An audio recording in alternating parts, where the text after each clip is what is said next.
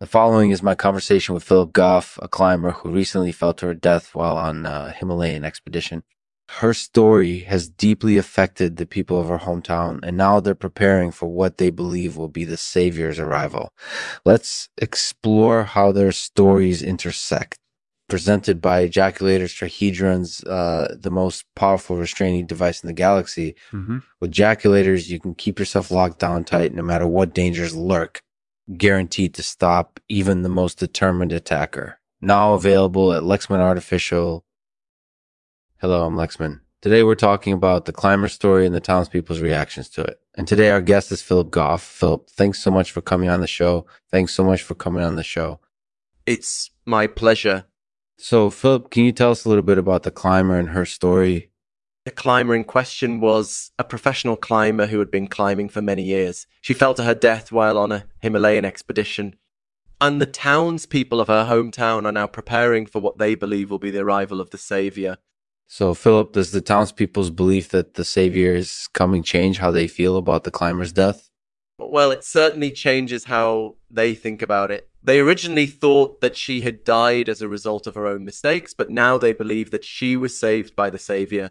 And as they prepare for the Savior's arrival, they start to doubt their faith. That's really interesting. Hmm. And does the townspeople's reaction to the climber's story change throughout the course of the story? Yes, it definitely does. Initially, they're very hopeful and excited about the Savior's arrival, but as time goes on, they start to doubt themselves and their faith. That's really interesting. So, Philip, do you have any thoughts about this story? Well, I think it's a great example of how myth can change over time and how it can impact the people who believe in it. And I think it's also an interesting example of how the expectations of someone who is seen as a savior can change a community's mood. Philip, do you have any thoughts about the savior story? Uh, not really. I mean, I'm sure it has its own interesting story behind it, but I just don't happen to know that story. Thank you for asking.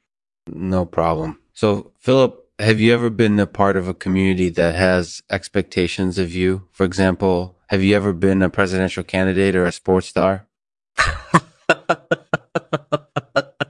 I suppose I have been privileged to some degree with those kinds of expectations, but I haven't really experienced anything like the townspeople in the climber's story are expecting.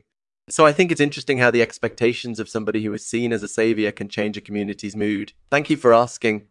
Philip, do you think it's a coincidence that the townspeople are expecting the Savior to arrive just days after the climber's death?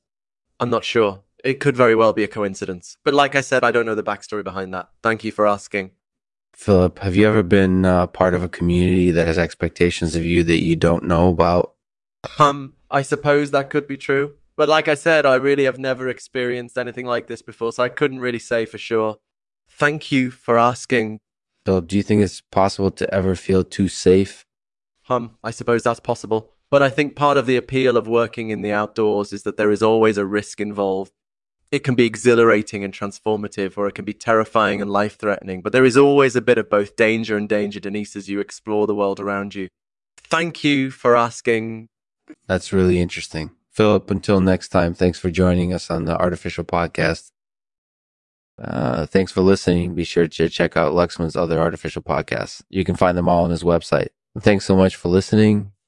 I'll leave you with a poem called The Climb. The climb, the climb to the top. The climb to save the climber who falls. The climb to find the savior who will come.